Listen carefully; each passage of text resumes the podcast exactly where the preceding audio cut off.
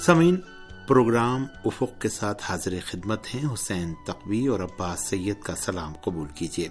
سمین، ماحولیات کے ساتھ انسان کے رویے کے حوالے سے گزشتہ پروگراموں میں گفتگو کی گئی۔ آج کے پروگرام میں ہم اپنی گزشتہ گفتگو کو سمیٹتے ہوئے حیوانات کے ساتھ انسان کے سلوک اور اسلامی زندگی کی روشنی میں ان کے حقوق سے آشنا ہوں گے۔ امید ہے ہمارا آج کا یہ پروگرام بھی آپ سامعین کی توجہ کا باعث بنے گا۔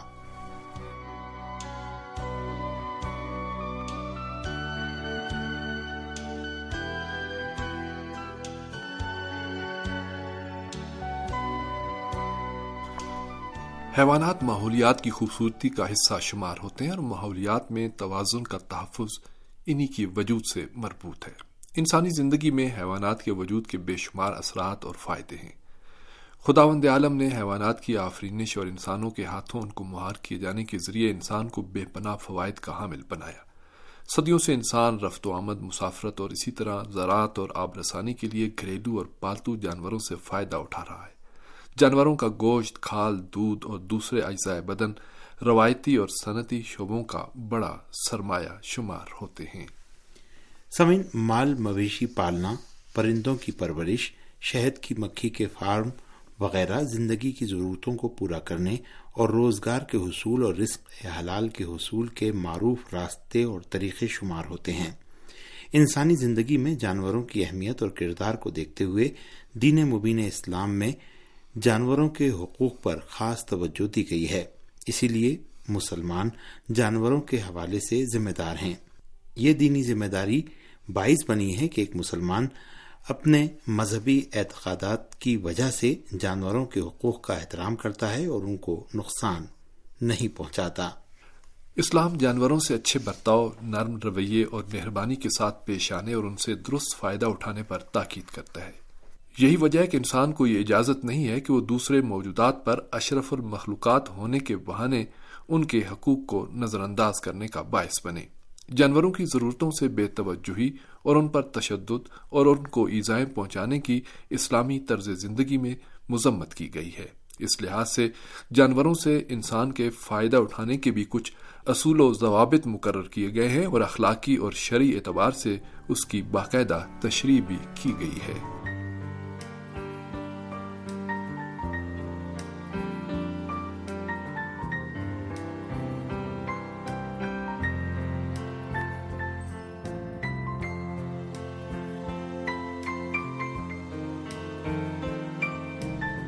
سمین قرآن آیات اور الہی پیشواؤں کے بیانات سے یہ روشن ہو جاتا ہے کہ حیوانات بھی اپنے اندر موجود ادراک سے فائدہ اٹھاتے ہیں اور احساسات و جذبات کے حامل ہوتے ہیں۔ فرزند رسول حضرت امام جعفر صادق علیہ السلام فرماتے ہیں کہ خداوند مطال نے حیوانات کو چار خصلتیں عنایت فرمائی ہیں۔ اپنے خالق کی شناخت، روزی کی تلاش کی شناخت، نر و مادے کی شناخت اور موت کا خوف۔ انسان پر حیوان کے جملہ حقوق یہ ہے کہ ان کی پانی اور غذا کی ضروریات کو پورا کرے، کیونکہ حیوان اپنی ضرورتوں کے اظہار کی توانائی نہیں رکھتا۔ بس حیوان کو قید کرنا اور ان کو الہی نعمتوں سے محروم کرنا ایک جائز اور پسندیدہ امر نہیں ہے۔ حضرت امام علی علیہ السلام فرماتے ہیں کہ ایک دن پیغمبر اکرم صلی اللہ علیہ وآلہ وسلم وضو کر رہے تھے کہ ایک بلی آپ کے قریب آئی۔ پیغمبر اکرم صلی اللہ علیہ وآلہ وسلم متوجہ ہوئے کہ یہ حیوان پیاسا ہے۔ آ حضرت صلی اللہ علیہ وآلہ وسلم نے پانی کے ظرف کو بلی کی طرف کر دیا۔ بلی نے پانی پیا۔ اس کے بعد آپ صلی اللہ علیہ وآلہ وسلم نے وضو کیا۔ اس بنا پر حیوانات کے حقوق میں سے اہم ترین کے جس کا تعلق ان کی زندگی کے حق سے ہے، ان کے لیے پانی اور غذا اور مناسب جگہ کی فراہمی ہے تاکہ وہ آرام اور سکون سے شب و روز بسر کر سکیں۔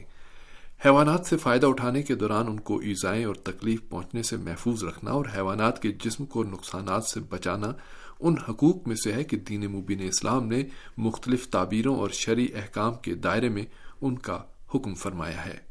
فکا ضروری مواقع پر حیوانات کو پانی اور غذا دینے کو واجب اور اس کے علاوہ مستحب قرار دیتے ہیں۔ حضرت امام موسیٰ کاظم علیہ السلام فرماتے ہیں کہ خدا کے لیے بے زبانوں کو نظر میں رکھو۔ آپ سے سوال ہوا، بے زبانوں سے کیا مراد ہے؟ تو آپ نے فرمایا، بھیڑ، بکریاں، بلی، کبوتر اور ان جیسے دوسرے جانور۔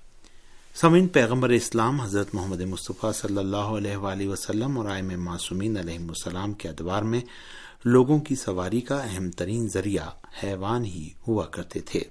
معصومین علیہ السلام نے مختلف مناسبتوں اور مواقعوں پر جانوروں سے استفادے کے آداب کا لحاظ رکھنے اور دوسروں کو اس پر عمل کرنے کی ترغیب دلائی ہے۔ رسول خدا صلی اللہ علیہ وآلہ وسلم اور آپ کے نوازوں کا ہمیشہ حیوانوں کے ساتھ مشفقانہ برتاؤ رہا ہے۔ معصومین علیہ السلام نے کبھی بھی حیوانوں کی توہین نہیں کی اور ان کو ایزائیں نہیں دی ہیں۔ اس کے علاوہ اسلامی احکامات میں حیوانات کو جسمانی ایزائیں پہنچانے، ان کی توہین کرنے یا زبانی ان کو لان تان کرنے کو ایک ناپسندیدہ فعل قرار دیا گیا ہے۔ سمن، جیسا کہ آپ جانتے ہیں کہ سواری کے لیے مخصوص جانوروں کے رکھنے کے فوائد میں سے ایک ان کو آمد و رفت کے وسیلوں کے طور پر استعمال کرنا ہے۔ اسلام میں اس مسئلے کے بارے میں متعدد روایات موجود ہیں کہ جن میں سے بعض کی طرف اشارہ کیا جا رہا ہے۔ پیغمبر اسلام صلی اللہ علیہ وآلہ وسلم فرماتے ہیں کہ جانوروں کو ان کی طاقت سے زیادہ استعمال نہ کرو۔ جانوروں کی توانائی سے زیادہ ان پر سامان نہ لا دو اسلامی فک کے احکام میں جانوروں پر بھاری سامان لادنے بغیر آرام کے طولانی سفر کرنے اور ایک چوپائے جانور پر تین افراد کے سوار ہونے کی مذمت کی گئی ہے۔ جانوروں کے حقوق اور ان کے ساتھ عد و انصاف سے پیش آنے کی تاکید کی گئی ہے۔ اس لیے ان بے زبانوں کے حقوق کا خیال رکھنا ضروری ہے اور اسلام نے اس پر خصوصی تاکید فرمائی ہے۔ سامعین، جانور کے جو انسان کی ضرورتوں کو پورا کرتے ہیں، کبھی اپنے ماحول اور بعض اوقات بیابانوں اور جنگلوں سے غذا حاصل کرتے ہیں۔ اس جانور کا مالک یا اس سے فائدہ اٹھانے والے کو یقینی طور پر اس جانور کی خوراک فراہم کرنی چاہیے۔ جانوروں کی خوراک کا مسئلہ اسلامی فقہ میں خاص اہمیت کا حامل ہے۔